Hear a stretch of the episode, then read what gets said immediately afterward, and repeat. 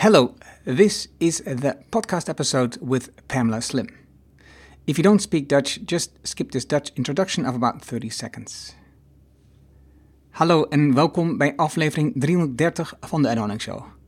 Wij leert van ondernemers en ondernemende mensen die bijzondere resultaten bereiken, welke beslissingen genomen om hier te komen, wat ze doen, de strategie en hoe ze klanten krijgen. Mijn naam is Enno Hanning en ik deel mijn opgedane kennis, ervaringen en expertise met jou. Ik coach ondernemers zodat ze impactbeslissingen nemen om uiteindelijk een gezonde groeimotor te creëren, zodat de onderneming vanzelf loopt. Vandaag het gesprek met Pamela Slim. Pamela Slim is an award winning author, speaker, and business coach who works with small business owners ready to scale their business and IP. She is the author of Escape from Cubicle Nation and Body of Work, and her newest book, The Widest Net. Pam and her husband Darryl co founded the K'é Main Street Learning Lab in Mesa, in Arizona, where they host scores of diverse community leaders and regular small business programming. In The Widest Net, she explains how to build strong, diverse relationships, identify and connect with new partners, expand markets, generate leads, and find new customers in places you may never have considered. With this book as a guide, you'll learn how to connect with potential clients and customers using the true breadth of the marketplace, which she calls an ecosystem of living connections. Of course, we talked about this book, and we talked about how she built her body of work and K'é Main Street Learning Lab. It was wonderful to learn from Pamela in this conversation. Enjoy the insights of Pamela. Let's get started. Welkom in de Erno Hamming Show. De podcast waarin je leert over de beslissingen om te groeien als ondernemer met je bedrijf. Luister naar de persoonlijke verhalen van succesvolle ondernemers en ondernemende mensen. Dan nu jouw business coach Erno Hamming. Today, I have a great friend that I haven't been talking to in a long while, but we met once at World Domination Summit in Portland, the wonderful city of Portland, in 2016, I think it was.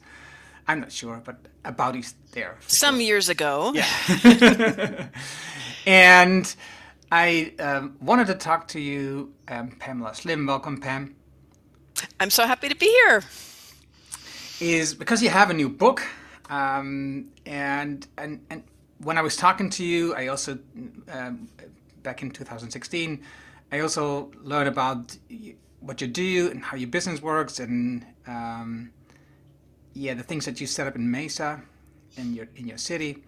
And I've been reading about that part, and I and I think it's a wonderful thing to give some lights and shed some lights on on what you're doing and how you're running this. And also, of course, the funny thing is that um, I started blogging in 2005 me too.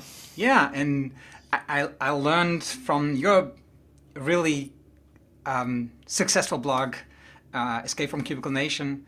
And it's where I got to know you first and subscribed to your email list and learned about blogging and everything. Not from your blog, but you know, but from your writing. And so it was really cool to see um, your books coming out and to learn more about you. So um, let's see if if you if you look back now, right? Because your second book is Body of Work. Mm-hmm. Um, if you look back now, what do you, how would you describe what your body of work is? Yeah, that's a really good question. I think in in general, and as I look in phases, because now that I'm 55, there have been like a variety of different phases, much like an artist or actor or something. Um, the last 25 years, I, I, I, really break down and look at my body of work in terms of phases of what I was doing. So, in in the last 15 has been really the deep dive into the world of startups. That you know, as you said, was Escape from Cubicle Nation and really doing all kinds of work uh, there prior to that, for 10 years, when I did management consulting, I was also really leaning into the human side of business and understanding, always working with people on how to have a better, more effective organization. But it was much larger organizations that I worked with earlier. And then the earlier phases of my work uh, were in international development and community development that was my major in college.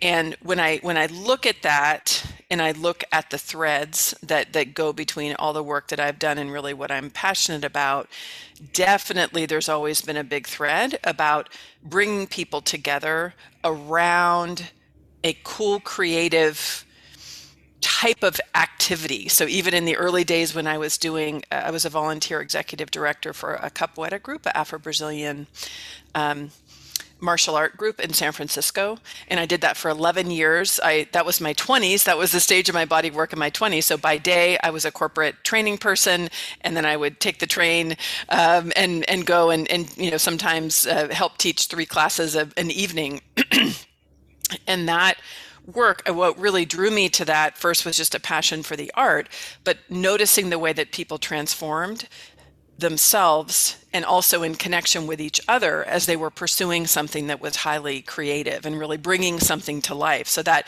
there's just this this feeling for me that I get every day which I'm I it just feels so thankful to still have so much joy for the work that I do because it's always about helping things come to life and and helping people transform in in the way they understand themselves but also in the way that they understand how it is that we can be working together in order to bring things to life. And that that feels to me to be a lot of the thread um, in general in terms of like what my focus has been. And then in the in the the way i define body of work in the book body of work was everything you create you contribute you affect and you impact throughout the course of your life. So that is tangible things like books. So now I happen to have three, which is sort of amazing. I can't believe I got all those out of my head. Um, but really, when I when I think about it, and in that book, one of the the main premises is when you look back at the end of your life, hopefully a long time for you and I from now, and for your listeners as well. But when we look back at the end of our life, what what would we see? What would we want to see? What would be that that impact? And to me, the the biggest thing that I think about is not so much the tangible things that I've created, like books, but really the the relationships that I've built and the way that people have also connected with each other. And just that sense of, of what I what I hope, what I always wish for is that people feel better, stronger, more capable, and they believe in themselves more for what they can create as, as a result of us colliding in some way. So that's a really long answer and, to that question. no, but and I, and I, I can see it. So if, like you said, we hope to have still a long and prosperous life, but still, when people will talk about you once you have died, mm-hmm. um, if I if I understand it right, it will they you love them to talk about um, the connections they made through you. Yes. There's actually one of my clients once named it, they call it the Pamely. and so it sounds like a cult, which is why I don't generally use that term. But it, it because I love to bring people together, and I think the nature of the way I do community building is I try as much as possible not to center myself as the person who's always everybody is coming for. We all get connected to each other and like learning from each other, but it's creating an environment in which really interesting people can meet each other. And very often, all kinds of things happen as a result of that lifelong friendships there was even a marriage that happened with one of my friends in new york um, business partnerships all kinds of things like that so that that experience of, of holding space, of, of knowing how to build community, of, of just, I think having an eye, I always say, you can say whatever you want to about me, that's totally fine. Um, but I have great taste in people. some people know art, some people know fine wines. I really have a, an eye and an ear and a feel for for people. That's a really beautiful saying. Great taste in people. If you I have I have a question here because I've listened to a couple of interviews of you around this book, and one of the things that you say that you don't like is um, right, right. So when somebody's in the center, right? So when they're like a guru and they're in the center and they say you have to get everything from me, um, and I'm the person that knows everything, right? Um, and I have I haven't an, an, an issue with me here, right? And I think, and you have a similar thing because that's why I'm asking this question. Mm. So when you do this, uh, and you have a website which is called ernohannink.nl or pamelaslim.com, Yeah.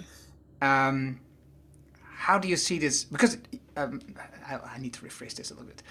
You also have this community center that where you are sitting right now uh, on Main Yeah. Street in Mesa, right? So this is where you bring people together, and it has a different name, right? So it's it's K'é Main Street Learning Lab, right? That's right. Um, do you think it is an advantage that you have? Is your branding is around you, or would it be better if the branding is around like a general name? This it's a question for each person to answer individually according to what's important to you. The context for me that I see it in is in the context of the theory of change that each of us has about our work. So, what's our philosophy about work? What is the role that we see in that work? And in the context of the model of the book, because the book is really a method for how it is that you might think of strategically about how it is that you want to build an audience or build a community. In my theory of change, in my that strategic framework, there the focus in my business is in really deeply understanding who my ideal customers are, what are the kinds of problems or challenges that they have, really centering their experience, understanding the ecosystem that surrounds them, meaning all the peers, partners, media hubs, companies that are helping them to solve the problem. So for you and I working with small business owners, we have so many wonderful ecosystem partners. We have intellectual property attorneys and accountants and software companies that help our customers run their businesses and us run our businesses. We have all these peers and partners. Within that ecosystem, we can have our own beacon which I define as that place, when when philosophically, my main job in my business, my approach to business, is to really get to know the ecosystem that surrounds my ideal clients, to build partnerships, to make connections, to be doing that community building and really strategic alignment so that my clients feel supported by a broader network of people. But within that, I for me to be sharing who I am and my unique point of view that's where I have my beacon where I can choose to deliberately show up and say, Here I am. It's not that we don't have a place in the ecosystem, it's in the messaging of the book. When the place when people want to come and they, they might run into me and you where we might both be speaking at a small business conference and you know people are learning from each other we're all sharing ideas but then they say i really wanted to learn more about about you and who you are that's where I think it's perfectly clear and fine to have a site that's around you because that's your beacon where you say, This is who I am, this is what I believe, this is my point of view. And just because you have a site that's focused on who you are, your philosophy and your theory of change does not have to be, I am an empire. Look at me, look at me. That's the messaging that comes from that site. So it's it's a it is an interesting um, way for folks that might be more wired to think in terms of community or not centering themselves, we can get a little bit binary sometimes of either saying you show up fully all the time where you're the center or you shouldn't show up at all. And my point of view is absolutely every person wants to show up in a way that feels authentic to them and in which you're sharing your point of view. But as you look at that broader perspective of how you actually do your work, what your messaging is, and how you talk to your clients, that's where there can be a really big difference. So it's not me saying you need to follow my method, otherwise you're not going to be successful. And whatever you do, don't work with that other person. Uh, you know, all the all the stuff that we see you know, what I call mafia culture in Escape from Cubicle Nation. Does that does that resonate with you? Yeah, I mean, yeah. does that make sense the way you think about it for yourself? I don't. I don't. I don't. I. Uh, I was. I'm in the middle of um, renaming my business, my website, and my podcast because I'm. I'm. Um, I'm going to be cooperating with with other people on um, scaling up impact or having impact in, in the for, for companies in the world, right? So that they can grow their the impact of the business that they have, and I feel that if I keep my if I keep my website on my, my name and also still keep uh, keep building um, my platform, my name, Yeah. um, it it makes it difficult for people to connect to the to the whole group, right? So I'm part of the group, and we want to grow this whole idea. And then I'm here also strongly saying, okay, but also I'm Erno Hanink, and I do this and this and this. Um, right. So I'm changing um, the name so it will be easier to put it under in, under the umbrella right? Because I have my own topic, that is clear, and that is also what we want. We all, each have our own topics, um, but it's about decision making and making decisions to impact, um, make impact with your with your company, and and so then it fits a lot better. So it makes it easier also for me to put, for example, a episode like this on the website, the general website, because then it's about um, deciding for impact ins- instead of it's the Erno Hanink show, right? So it makes Yeah. it it makes it easier to disconnect. So that's why I'm asking this because I'm in the middle of this whole process. That's right. And a lot of a lot of business owners, uh, so many of my clients have that same kind of, you know, struggle sometimes and thought process. It really does depend on what your business model is, what your objectives are. As an individual author, it is because I do have my own work for things like books. It's helpful to have a place. But sometimes as you're describing with your own business or what a lot of folks do is where you might get to a stage in business. A lot of people might start just growing it like a consulting or coaching practice themselves.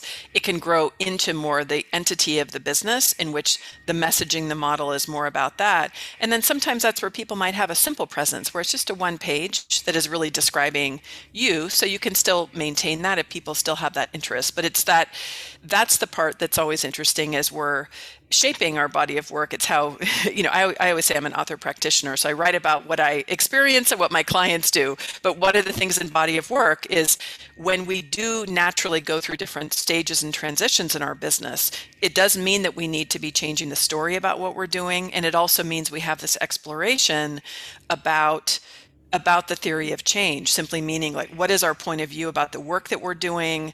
How what what is our role in it?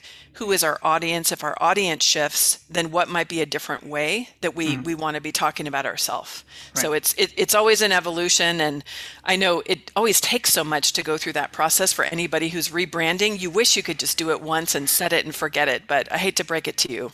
It doesn't work that way. I know, I know. Oh my gosh, I've I've, I've changed um, my audience a couple of times, and it's just a lot of work, and you have to start all over again, and it's just. And then you get all these people that are on your email, uh, that were on my email list, that that knew me from you know before, and and have this background with this with this one topic I talked about. Then have other people that have familiarity familiar familiarity with this other topic I talked about, and then I shifted again, so I have to start. So I, I've done this. I know what I'm doing, and I'm not happy about it. this. Um, tell me a bit more about because I think it's really interesting what you've set up here in Mesa, and I say here, but I'm not there, but you are. and if you look at the video, you can see in the background, you can see the office. So tell me a bit more about K'é Main Street um, Learning Lab. How how does this work, and why did you set it up? My husband and I co-founded uh, the K'é Main Street Learning Lab in 2016, and it I, it was not foreseen. It, it it actually was the result of doing an earlier. I called it the Unbook Tour with a nod to my friend Scott Stratten, who wrote Unmarketing and Unselling. And what I did is I went to 23 different cities and 22 in the US and, and Vancouver, Canada.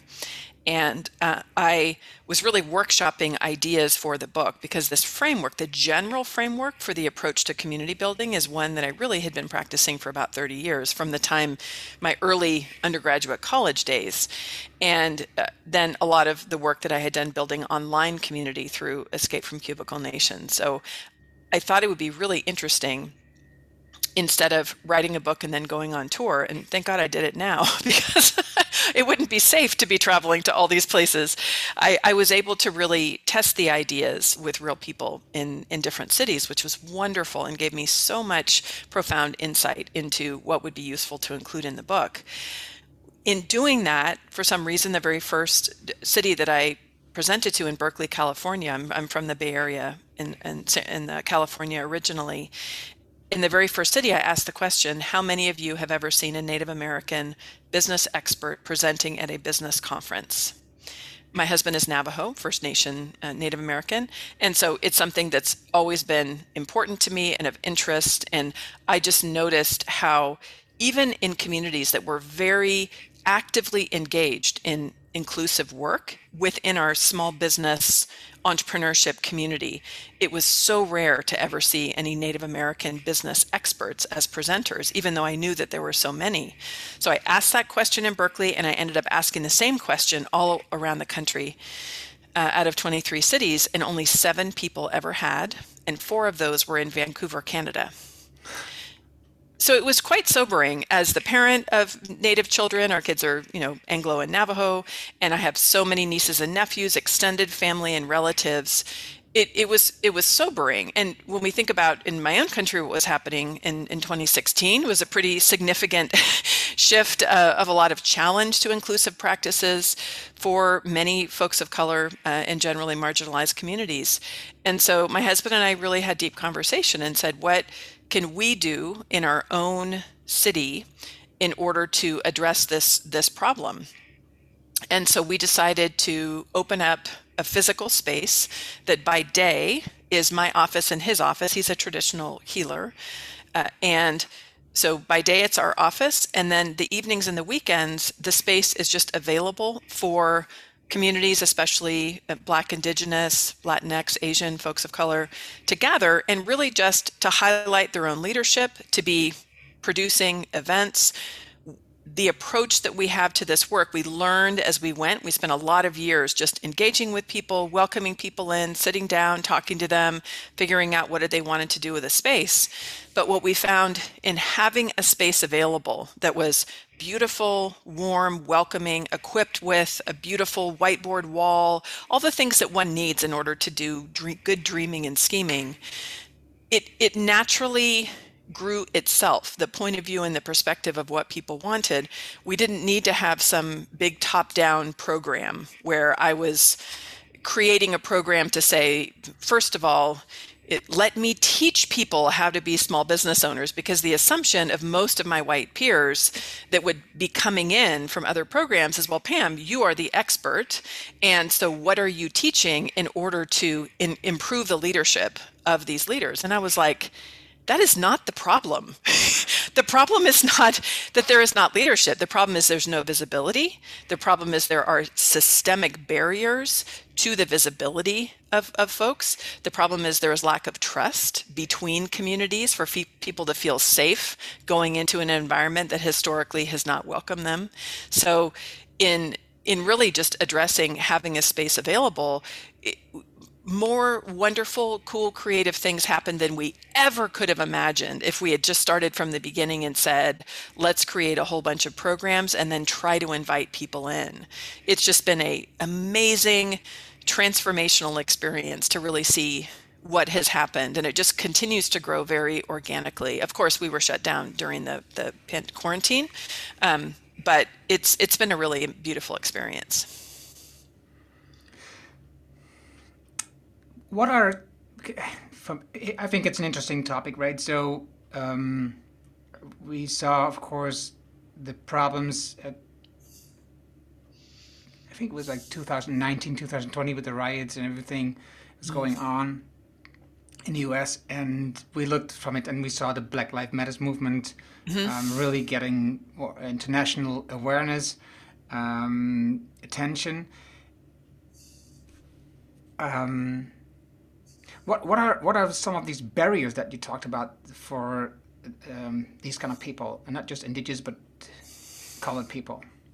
Yeah, for for folks of color, the the um, for I I often highlight the way that these communities might describe their own challenges. So I'm always walk a fine line of not speaking for anybody, just always to be really clear. That's part of why I like to highlight leaders and maybe give some examples um, of, of, folks that we've worked with. But we, uh, Amanda Blackhorse is an amazing Navajo activist who um, we got to know through the space, and she did some events here and and uh, preparation. She took the case of there was a Washington D.C. football team that they called the Redskins, which is a very strong ethnic slur, uh, very very offensive, and she had taken the case against the team all the way to the Supreme Court of the U.S. It was actually rejected, and it was through as an example of looking at ways in which historically, in the case of many indigenous folks, have been portrayed in the media in, in a very derogatory way, the way that culture or art is is appropriated, is used and mocked. You see within many uh, U.S. football teams that have um, Native American names or things like, you know, the Chiefs or the Braves and, and the Redskins, people would do, you know, mocking kind of movements and dances and wear headdresses and face paint and all these things that, that are very offensive. So there could be really direct things like that sometimes, which is just saying, let us not uh, where, where you have mainstream business culture that basically pushes back and just says this is perfectly okay. We are being respectful. We, we're doing this because we really respect and we love native americans you know sometimes like that this is an example of what completely obliterates trust between um, communities really wanting to show up you know and connect. You have you have examples like that um, then you have very concrete examples within the Black Lives Matter movement, which is also the same within many other populations, where there is direct physical violence, there is direct systemic inequity in things like banking, in real estate where there have been studies done that show it is much harder to get financing to grow and expand. Um, it can be harder sometimes to prove credibility and worth through socialization and then also systemic inequity. And a lot of what I talk about with my white peers and with a lot of organizations that might say, we really would love to like we want we're, we're excited we want to be inviting more speakers or we want to have people that come from different perspectives um, we don't always realize there's a lot of work that we need to do in order to first of all learn and connect and understand about what other communities are experiencing and really spend time with permission um, in getting to know them, supporting their organizations, really learning and listening about what they want to do, and then figuring out what are ways in which we can make sure if somebody comes into my space that historically has really been dominated by usually white males, but in a lot of the coaching world, it's also white females is somebody going to feel safe? Are they going to have a microaggression? Is somebody going to come up and say something offensive? Is are they is, is their authority going to be questioned? Or uh, are they going to have to speak for everybody and put on the spot when somebody might ask a question about diversity, equity, inclusion? Just a hundred different ways in which we can really learn how to do our own work. And we, I'm just speaking for my own identity as a white woman, where we can really do our own deeper work of saying what are ways in which we are contributing to this inequity or creating an environment that's not going to be open and welcoming. Because for a lot of folks it's like oh okay you know there's no there there aren't so many native american speakers for example at a conference. I'm just going to invite somebody. And they say well i tried. I invited once and they decided not to come. And my point is like have you actually understood some of the reasons why there might be historically a big lack of trust? Have you thought about spending sometimes years slowly, deliberately supporting spaces in which they are running events and getting to know folks and connecting with them so that you have some relation before you begin to you know to really bring them in so it's a um, in, in my own country but around the world we see there's there's deep historic inequity it, it's I don't know why it's astounding. It's usually not astounding to folks of color that I talk about, that I talk with um, about this issue, but it really is just kind of amazing to me that there are still a lot of people who would say, yes, it is perfectly acceptable to have a, a, football team named the Redskins. I mean, after the Black Lives Matter movement and the solidarity from that, they ended up finally changing the name. But it was after 11 years of Amanda and many other Native activists that were basically saying this is totally unacceptable. I mean, it just seems so obvious to me that it's shocking, but apparently not.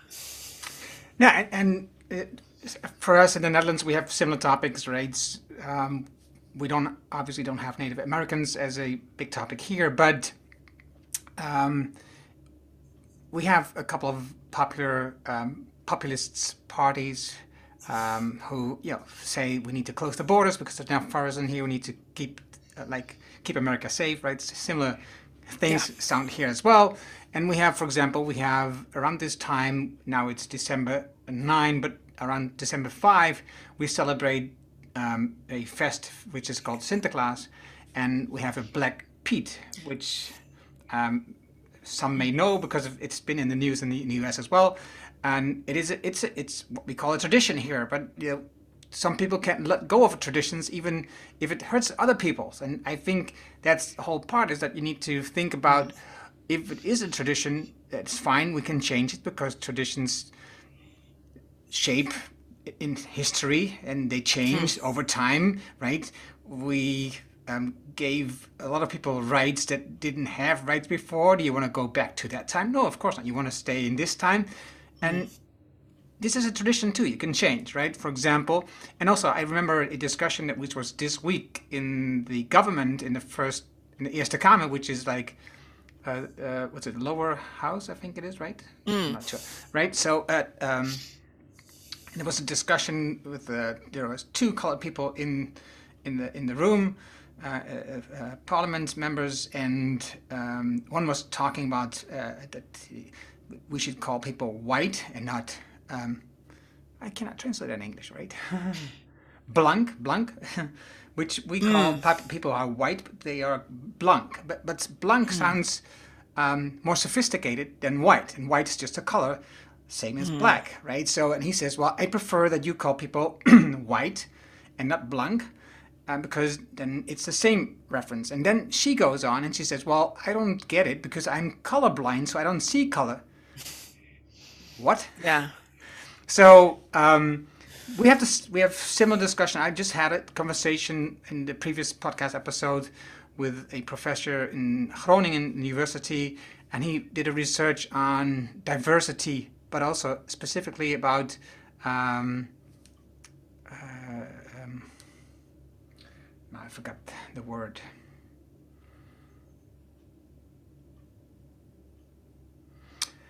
Uh, polarization, right? So he talks about we are increasing in polarization, and he has also a number of solutions to that. And um, what I'm wondering is how how do you see um, that your space and the work that you do, the people that you bring into your space in your learning lab, um, how does it help the community um, on the, on decreasing polarization? It's an interesting question because it's the it assumes polarization is bad, and it, it when we look at it, the I often look in a larger context of um, development, human development, historical development, you know, idea development, ways in which we go through a transformational experience. The transformational experience, I think Brene Brown calls it the rumbling, you know, sometimes that rumbling that you might go through to me and or a reckoning. It's a reckoning with the truth. I know every person from every perspective probably says that, but there's some pretty straightforward historical truth about my own country in terms of how it was founded. The land was stolen. The people who were on this land were murdered, raped, pillaged, losing sometimes 90% of the population. Forced, enslaved people were brought over to work for free for hundreds of years to start this this economy and there was a there were policies that were enacted by the usually white male um, population specifically designed to center and favor our identity. To me, those are immutable facts. that is exactly what happened.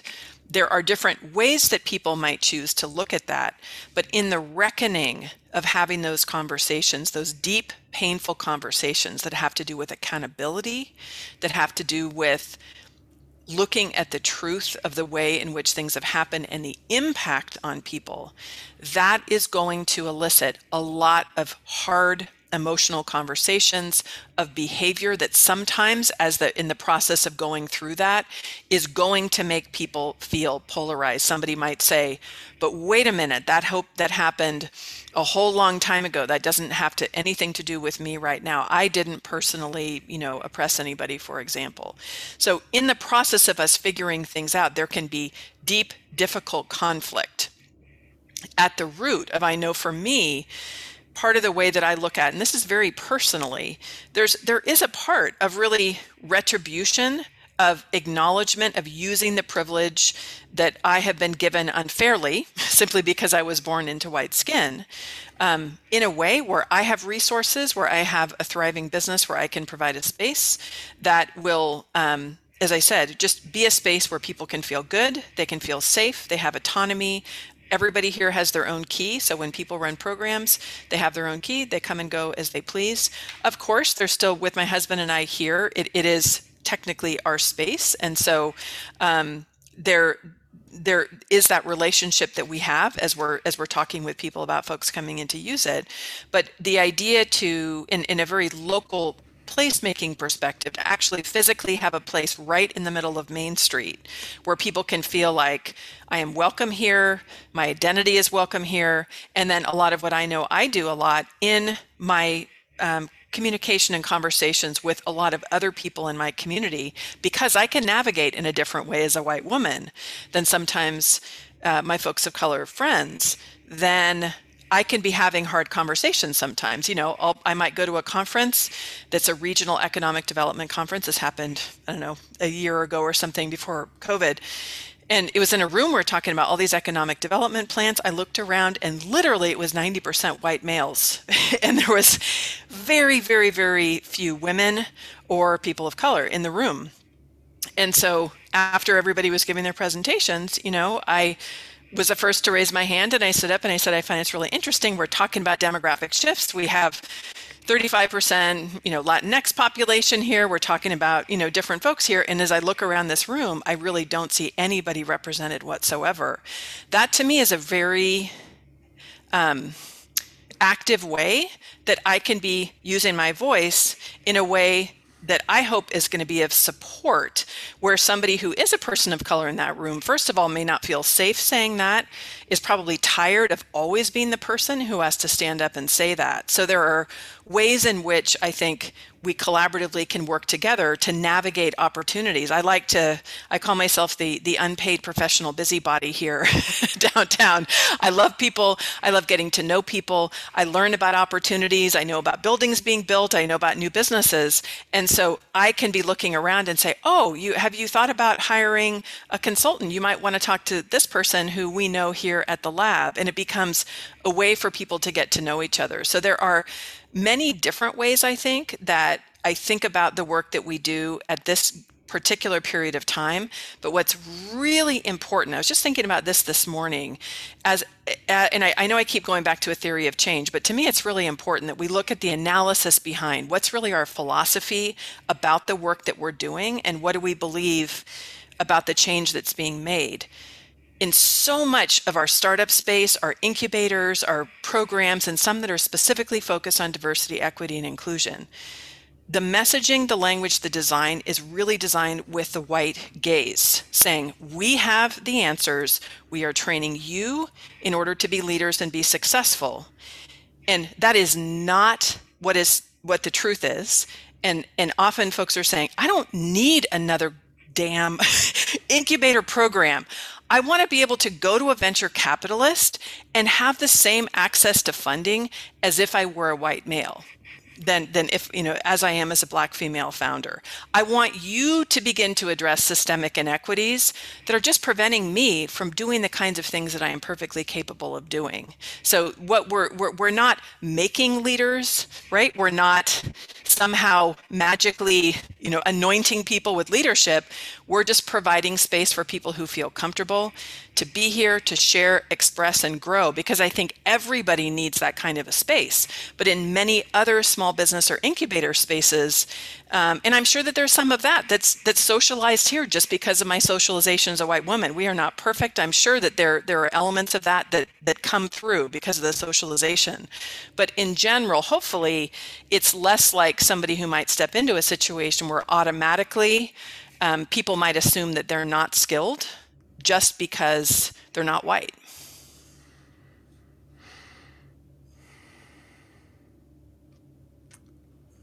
Um,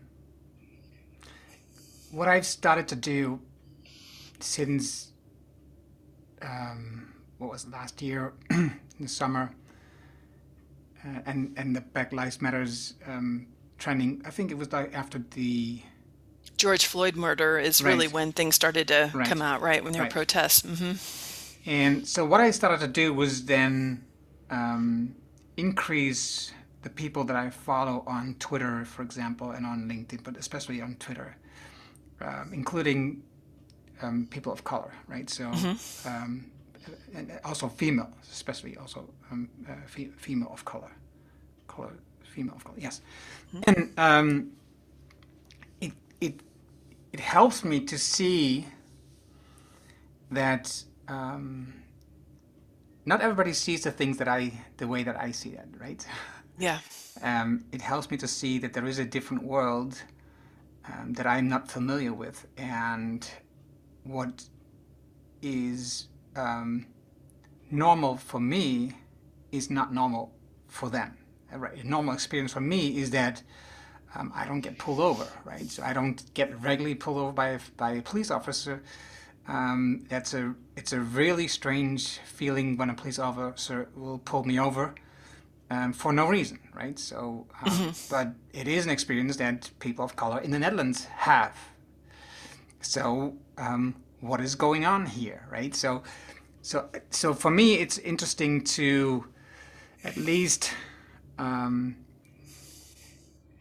increase my awareness of what's going on. And I've also tried to do that with um, talking to people in the podcast that work in this area, um, people of color, and talk about diversity, about inclusion, and um, have as much female entrepreneurs on the podcast or experts on the podcast as I can. What I, what I, but it, it is always difficult if you, if you don't know them. Then you have to really, like you said, you have to really get into it and find and look and search in areas where you are not a regular um, participant.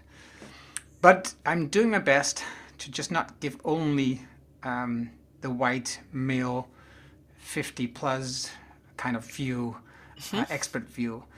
Um, I love that we talk about this. I love it because I think it's a really important topic. And um, I'm, I'm really happy that we talked about it um, now. And, and because I, I, I read what you did, right? I read um, about the wonderful that you had this um, start with Indigo. Um, you raised money to really get the building, to furnish it, and to refurbish it, and everything. And but then I, what I also um, found interesting, what you did then is I have to look it up because I made notes here. Is you listen 1st and then you gather data.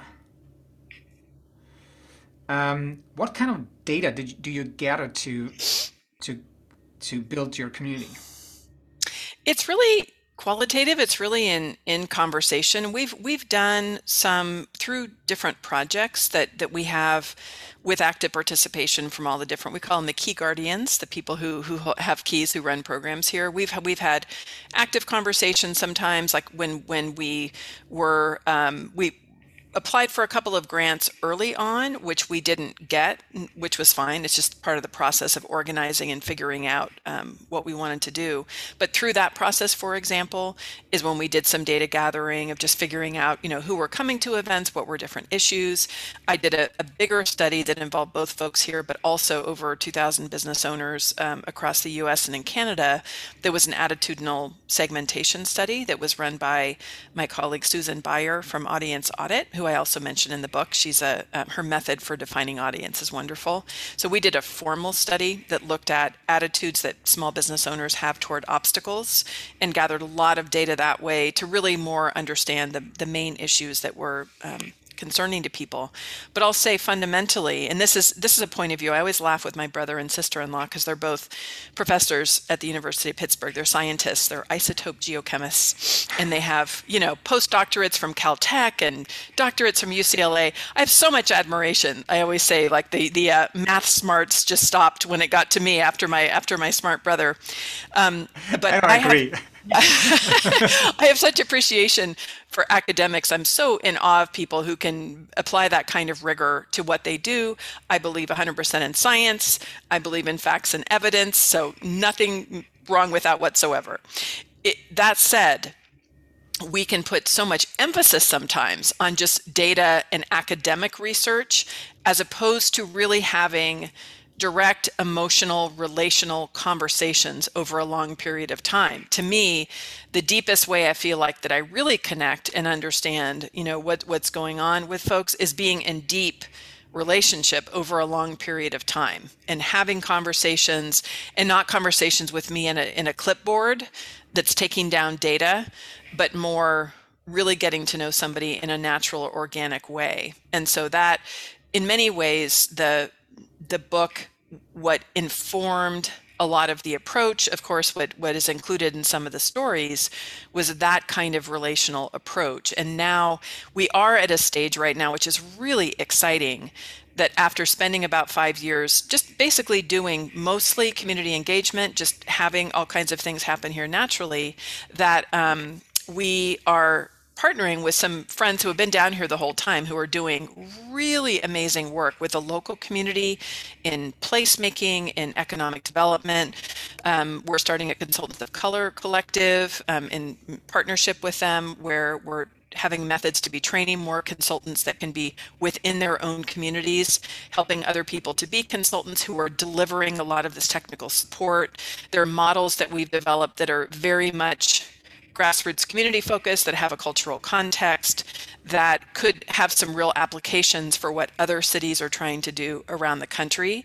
And that's something to me what gets so exciting about it is where because we've had this long connection, we've done so much work together and been a community together locally, it becomes really a collective effort that primarily is really designed from people that come from diverse backgrounds in the community and where that can be a model that we say okay now here's a model that is grown from the community that then could be applied in other places and then localized according to you know to their community that's part of really what gets me excited. That's the part of the effectiveness of models of thought leadership of, of codifying things that can be helpful for people. What i find often is we rush too quickly to just name something, to create a program, to create a model. And I, I did a webinar with a, a, some of our partners here. Um, one, was a black woman, one was a, a Navajo woman, and then a, a Mexican American man. And they were saying, you know, very often when they might be brought in, let's say to a program, so there's some initiative that, you know, a city is doing or some organization, maybe they're trying to in- increase equity. And they would bring them in after the whole program is designed and say, What do you think? And they said, By definition, because we were never involved from the beginning in the design, of course there are going to be gaps because they're not they're going to be missing our perspective.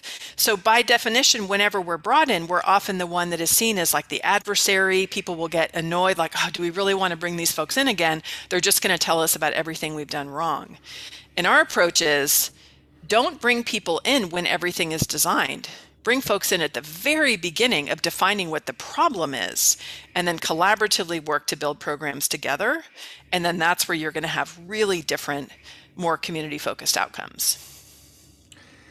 See, see, this is why I like your book, right? So, when you talked about the beginning of data collection, um, the whole the whole book is about data collection.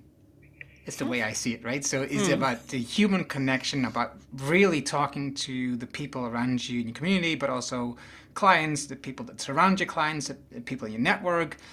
And um, it's all about the human connection and, and learning um, about them, about what's going on in their world.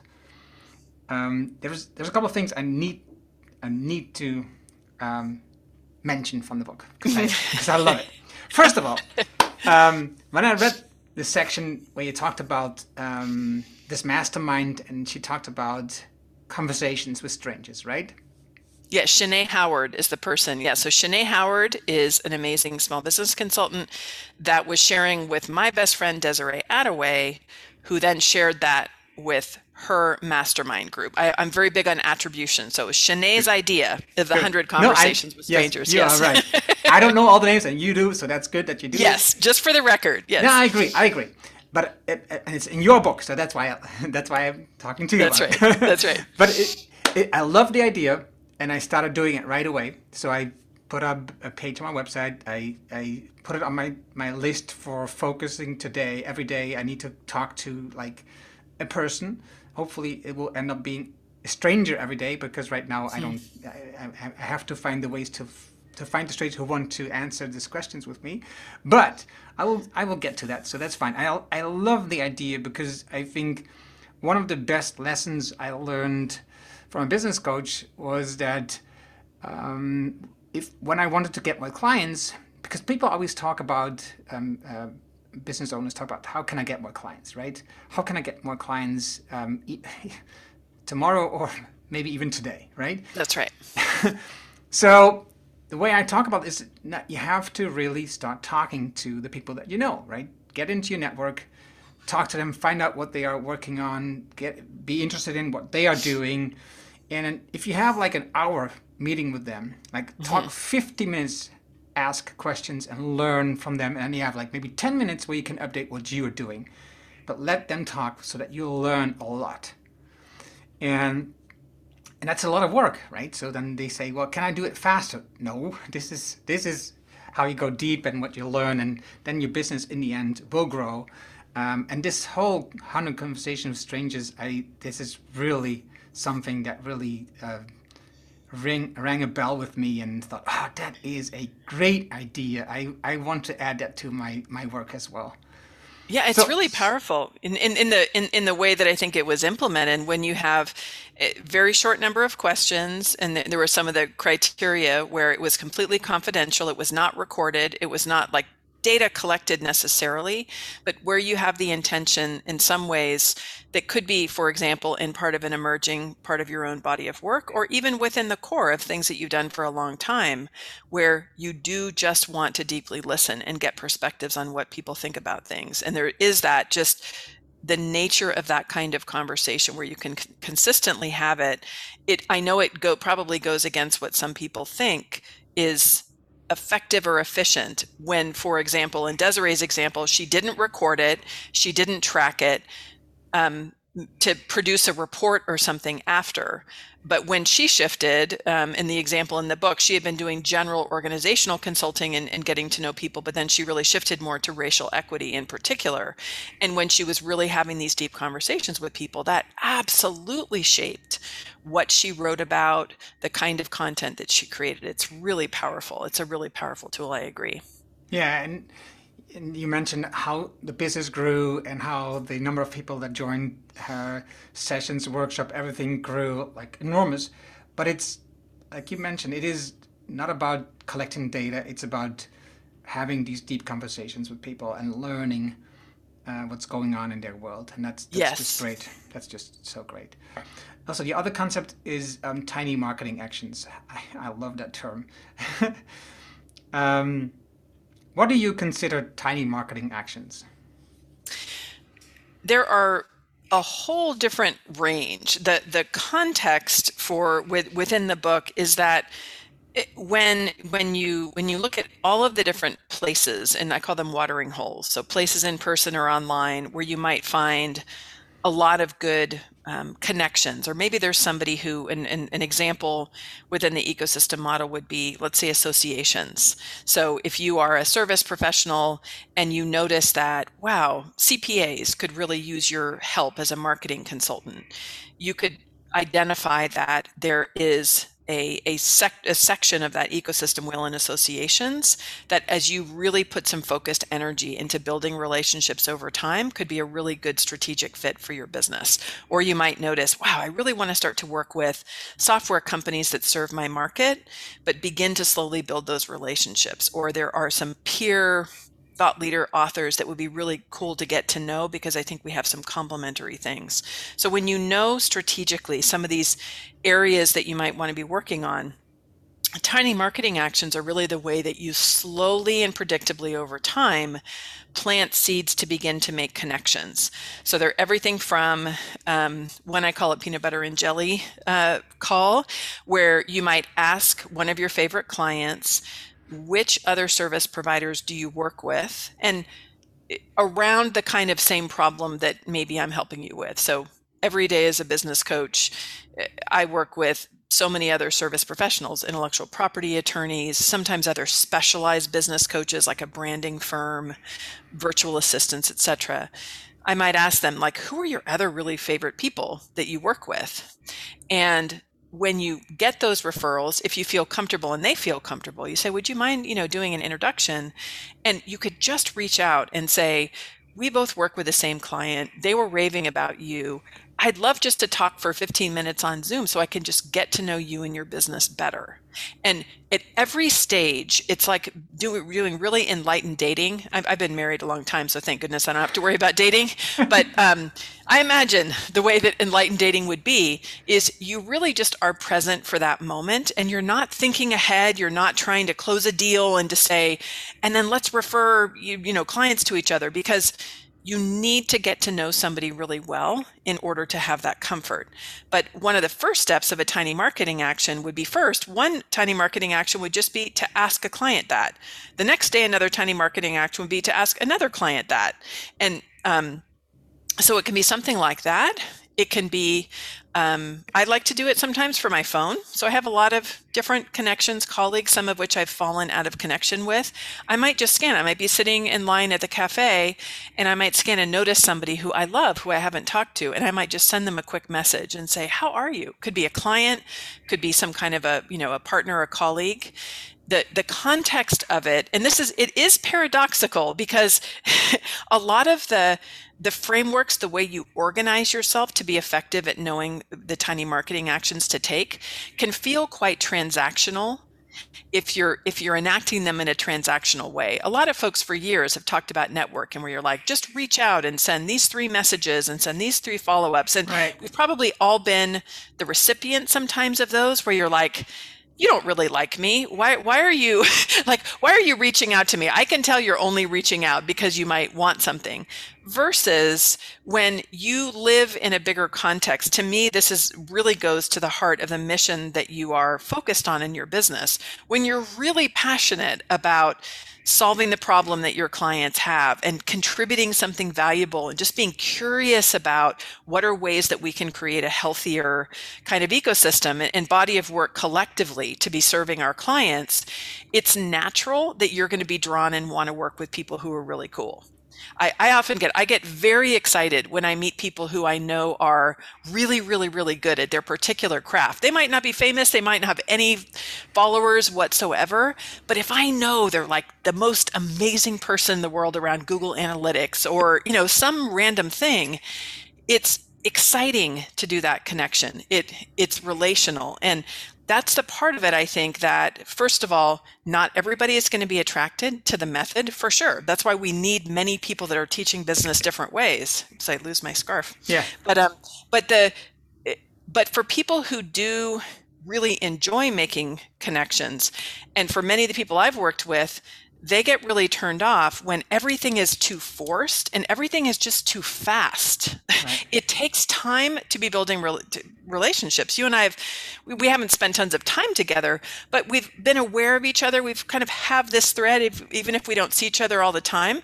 So when you reach out and you tweet to me, it's like, oh, hey, there's my friend. You know, it's like so good to see you. You know, what's been going on? And we have that connection that's a very natural thing. So those there are all kinds of different ways you can do it. You know, some tiny marketing actions could be going on a site like Canva and you know creating some cool graphics, something that might be an inspirational quote if that's important for your audience, or sharing and retweeting um, work from other people. I have hundreds of different ways that you can look at what tiny marketing actions are. What's important about the philosophy is that when you do make a plan and you are strategic about the kinds of, of seeds that you're planting consistently, it allows you just to be doing it. You're measuring yourself by am I being consistent in reaching out on a consistent basis? Not, I reached out once and that person you know never got back to me therefore tiny marketing actions don't work. Like it is not about the immediate results. But it is difficult right? The consistency because I've i personally right? So what i do yeah. is when you have a little bit more time you have a little bit less clients at the moment you have a little bit more uh, less appointments then you have more time to reach out to people and to connect with them right? And to ask them a question or look how they were doing and sometimes um, you have many clients and talks and conversations and appointments and you lose track of people and you forget them and you don't reply to emails of them. And so um, i also find it sometimes very difficult to be um, consistent in this area. Because right so it's i don't want to be strategical so i don't i don't have spreadsheets and track everything and, and all this stuff I, I don't do that, but still, um, I, I also want to keep in touch with people, right? I want to make sure that that I know what's going on. So I, I also sometimes find it pretty difficult to have some consistency there. Um, but I'm pretty sure that, like you, if, if when you you follow people mm. and at some point um, you see that they have something new and you contact them again, that they know um, even if we didn't talk for a year, um, oh yeah, right, that's my friend, and she's doing this now, and now she's that, and so it's still you can still contact them and still ask them a question to help you with something or to do something together or whatever. So I think consistency is good, but also it shouldn't. It, it doesn't have to be very strategical that you have to have everything written down in a logbook and saying, okay, now on Tuesday I need to contact them again because it's my third message and I need to do twelve touch points and stuff like that, right? I mean, for some people, yes. For some people, no. Here's what I'll say, and this is a little bit of my like business coach, you know, coming out, and this is where we just talked at the at the top of the conversation about the difference between ourselves as individuals, our individual preferences, and what our business needs. Because I often joke with people that in finance, we have a credit score, at least here in the US, right? We have a credit score. We have our internal revenue service that makes sure that we account for every dollar that comes in and out that we have to report. If we make poor decisions and we fall down on that, there is a score. Now, it can be very punitive and shame based, and there's a lot I don't like about that system we don't have anything to ensure that we're actually enacting our marketing operations on a consistent basis that is absolutely the lifeblood of our business if we want it to be strong and sustainable. So just like you and I would never like 70% of the time show up on our coaching calls with our clients, we're like, of course not, because we're focused on service delivery and we're going to be 100% there when we commit to be there with clients. I do have a point of view that we need to commit in marketing operations. If we personally, it's not all about tiny marketing actions for us as individuals. For some clients, first of all, they, they might not have as big of a wingspan as I might have as a big extrovert to be holding many different individual conversations. Those tiny marketing actions might be things that members of their team can enact. Hmm. But it's to be strategic about it because it's like water in a garden a garden will not survive without water. And what happens if we lead it to and I'm not just I'm not just picking on you. It's you, me, and everybody. If we don't really put it into our strategic plan and resource it and block out the time, if we're not consistent ourselves, which I'm not always personally, then we need to also employ other people to have that function of the business. Because otherwise, we just get too busy. And then by the time we start to enact them, that's when it takes a while to get things up and running and that can be scary to have big dips in in cash flow. Right. Okay we need to end this conversation. I have one more question um, because I, I read the about page and i was going like hey that's interesting. You worked together with susan cain. I did for 18 months. How did this happen? Uh, through my friend Jonathan Fields. Ah. He introduced us. He introduced us uh, right. It was actually the day after I turned in the manuscript to Body of Work. I started working with Susan Cain and her co-founder Paul Scibetta, where they were just at the beginning stages of starting the Quiet Revolution, based on her amazing book Quiet. And so I work with them in the early stages of building out that first phase of their business. They've gone through some different iterations, but at that stage, we built the Quiet Leadership Institute. We had a corporate offering that they were working on that they've since transitioned. Um, now she has an amazing website called quietrev.com. But I did all kinds of really fun and interesting work with her and her team to help build the Quiet Revolution. So it's part of why I have such a passion for introverts, for understanding the power and strength of introverts. And I am the only extrovert in my entire family, my, my family of origin, my, and also my own family. My husband and our kids are all introverts. I'm the only extrovert. So God bless all, them because you do all the work for them. they, they have to deal with me.